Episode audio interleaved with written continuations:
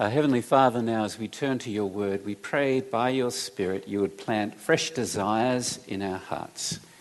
Show us the path of true freedom and help us to have that purity of heart that we need to see you. For we ask it in Jesus' name. Amen.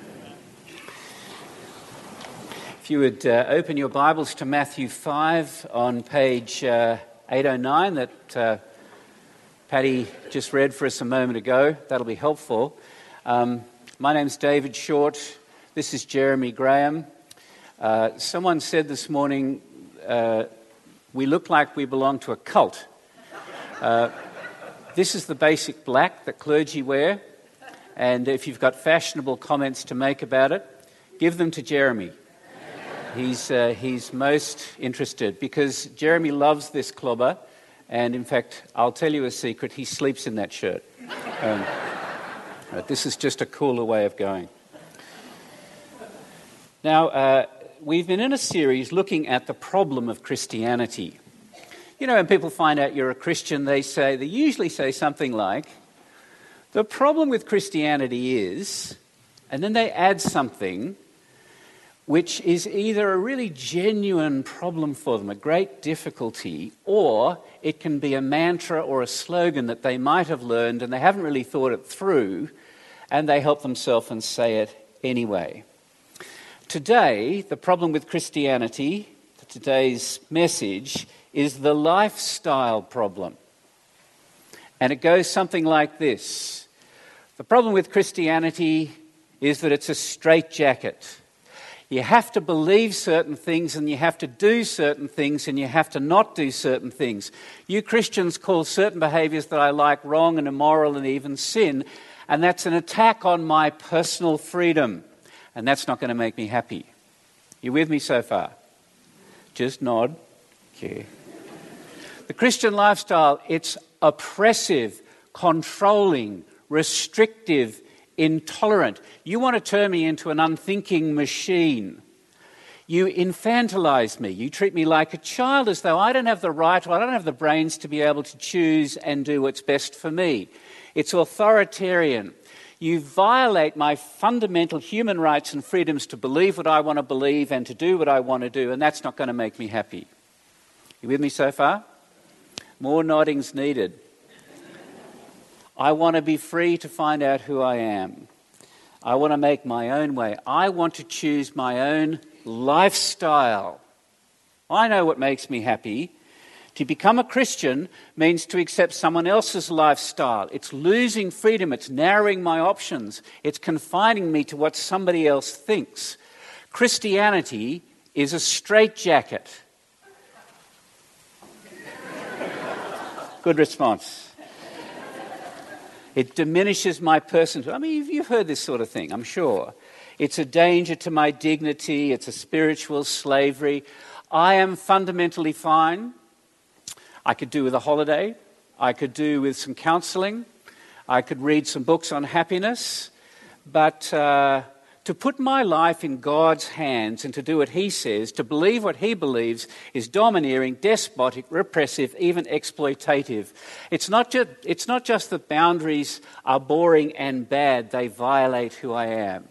That's what people are saying. That's the lifestyle issue. In contrast to that, I want you to look at what Jesus says about the Christian lifestyle. So I want to turn to Matthew chapter 5. This is the Sermon on the Mount. In Jesus' view, the basic, the basic description of the Christian life is that it's blessed. Not just free, not just good, but blessed. And I'm going to talk a bit about that in a minute. Jesus' view of the Christian life is it's not one foundationally about rules and regulations. Eight times in those 12 sentences that Patty read, Jesus says, Blessed are, blessed are, blessed are. We fundamentally stand under the blessing of God. Look at verse 4 for a moment, for example. Blessed are those who mourn, for they shall be comforted. Really? The people who mourn are those who've stopped pretending to think that they know what's best for themselves. The people that mourn have reflected on their lives and they've realized that by our personal choices, we've made a mess of ourselves, we've made a mess of our families, we've made a mess of our cities. And we've begun to take responsibility, and we've begun to see that all these personal choices I'm making are hurting other people. And I'm not blaming anyone else for this, least of all am I blaming God. And Jesus says, Blessed are those who mourn in this way because we'll be truly comforted. It's the comfort of grace and it's forgiveness and everlasting life. See how different that is? Or look at verse 6. Blessed are those who hunger and thirst for righteousness, they will be satisfied. See, the Christian life, here is someone who is absolutely, he's focused not on his own rights and freedoms, but on righteousness. He's got a new appetite. There's this whole other thing that he's searching for. There's something about Jesus that is so compelling to this person that he hungers to be like Jesus and to do what God would have him do. And that satisfaction, Jesus says, is going to be utterly satisfied because that, because that desire for righteousness will join me to him and restore me to life and blessing. And it's very interesting that a number of these beatitudes, the blessed sayings, are really about limitations, self imposed limitations we put on ourselves. Look at verse 7, for example. Blessed are the merciful, for they shall receive mercy. This is a choice to limit myself. If you're going to be merciful, you're not going to insist on your own way. You're not going to move in for your own advantage when you can see someone's weak points and failings. This is almost impossible in an honour based culture to believe, blessed are the merciful. Or look at verse 9. Blessed are the peacemakers, for they are to be called the sons of God. This is not just choosing to limit yourself and restrict yourself. This is positively facing difficulty, conflict, and for the sake of others. It's a costly limitation Blessed are you, says Jesus. You'll, you'll, you'll, be, you'll be showing what God is like. You'll be swallowing pain and swallowing your natural desire for advantage. And this, like all the Beatitudes, is a limitation of love. Hey, you just think about it for a moment. If you love somebody, you choose to limit yourself. You know, you give away your independence, your autonomy, and what you gain is intimacy and joy. You choose to serve, which is very oppressive and inconvenient to your basic human rights. So, why do so many people take a different view from Jesus? Why do so many people say that Christianity is a straitjacket? And I think we have to say uh, it's understandable for three reasons. And I want to just talk about these three for a moment. It's understandable personally, number one, because if your experience of Christians generally has been joyless, rule centered, self righteous, not thoughtful, it's understandable to think that Christianity is like a straitjacket. Douglas Coupland, who is a well known Vancouver writer, explains why he's not a Christian in his book Generation X.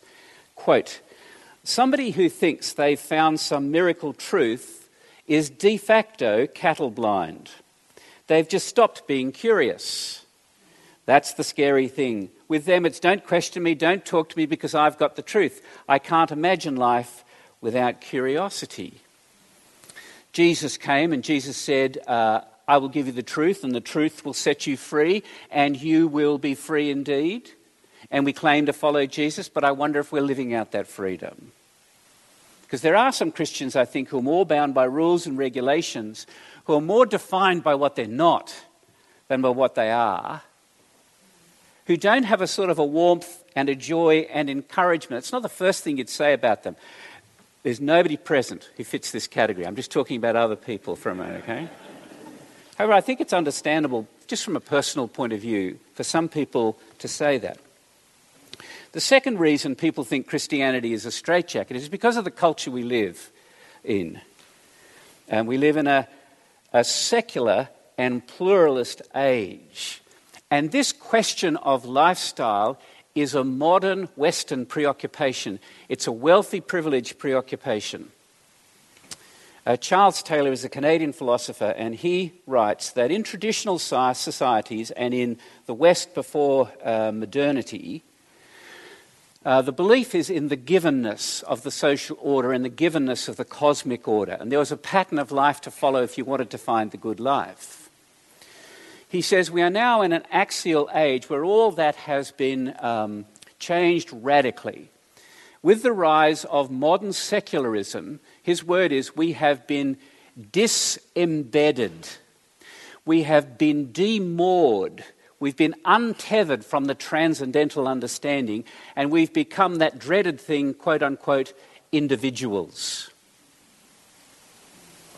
You see, we used to be embedded in the natural order and in the social order, but if you remove God and transcendent belief, you're disembedded from that traditional, tra- tra- traditional narrative, and therefore uh, you have to choose what you believe, and you have to choose what has meaning for you. And what has replaced the cosmic order in modern secularism is the centrality and the sanctity of my personal choice. So I'm surrounded by different worldviews and different religions. How can I know what is true? How can I know if there is such a thing as truth? How can I know if there is such a thing as meaning? Okay? So, in the absence of any transcendent meaning, meaning's up to me to create. And the way I do that is by the power of my individual personal choice. So this thing is good simply because I choose it. Life is good simply because I've chosen it to be good.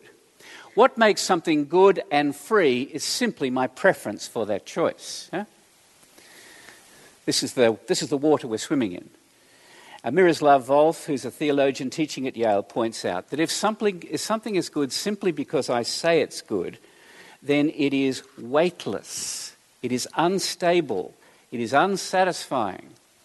If meaning is just what I say it is, tomorrow I might change my mind. And so everything is unstable. This is the lightness of being that is unbearable.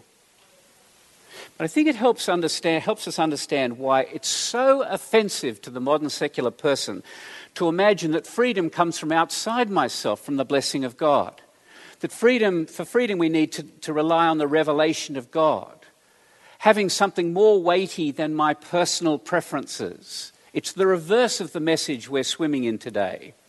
It means it also means accepting that the life I'm living, the way I'm living now is not the best way, it's not the free life, and I need to learn to live again.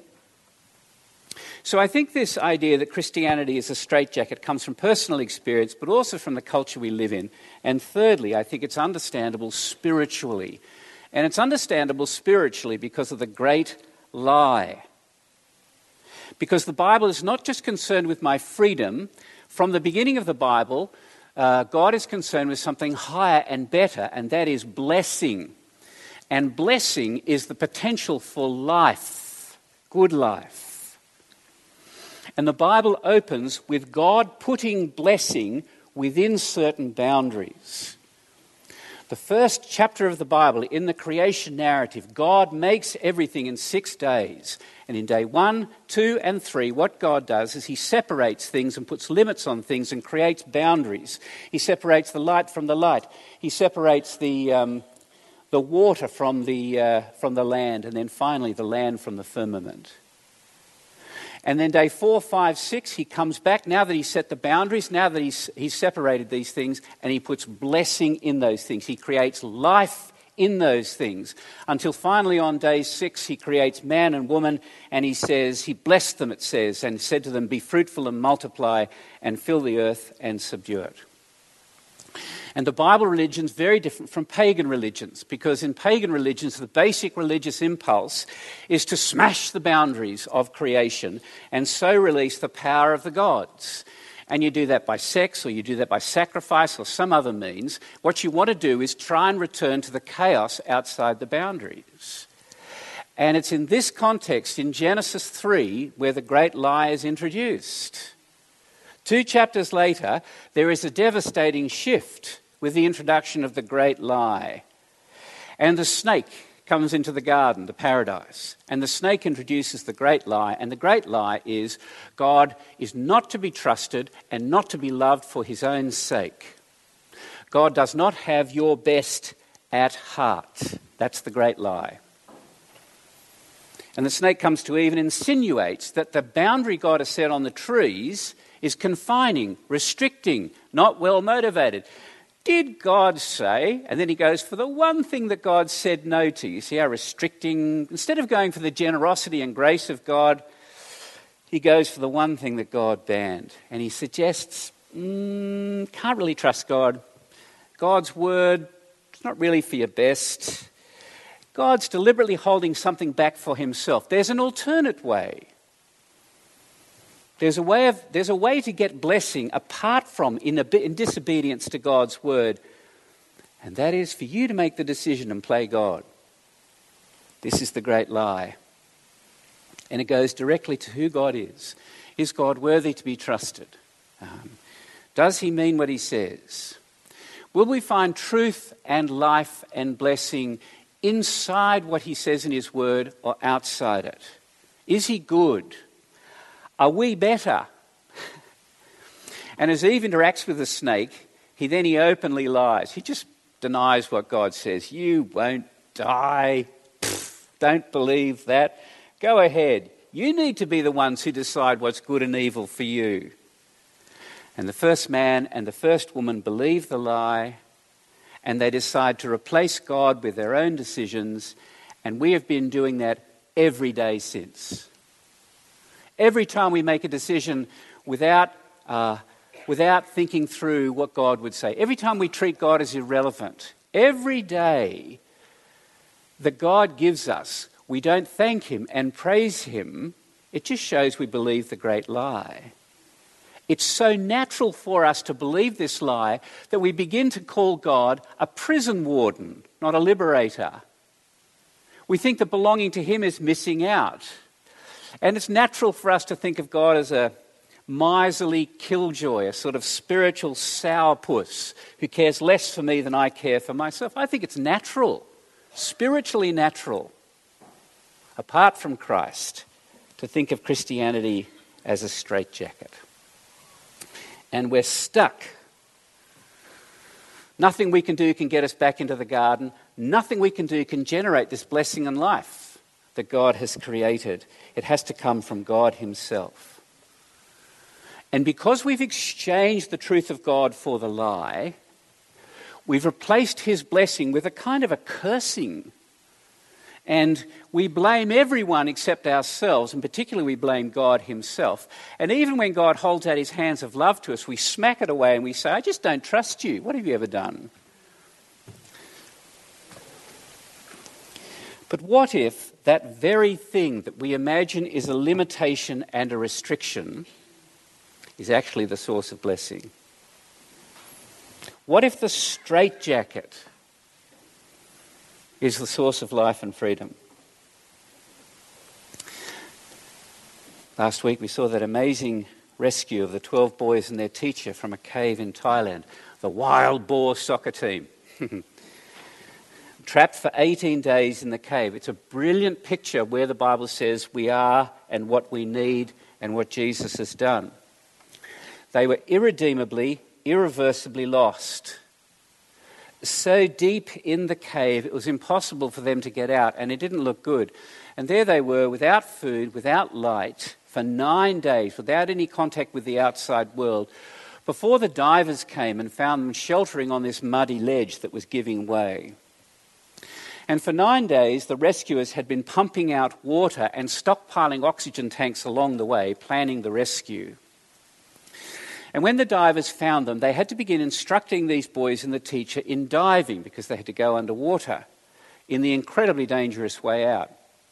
And the divers explained to each of the kids they needed to wear not one but two wetsuits because they were so cold. And then they had to wear a complete face mask ensuring that they had oxygen throughout the rescue. And then they had to be tethered to another diver, and the diver was going to take responsibility to swim them out. And then they said, You have to trust us. now, just imagine one or two of the boys in the cave. This is a preposterous thing to say. Just imagine, but the boys say, no, no, just a minute. That sounds very controlling and restricting.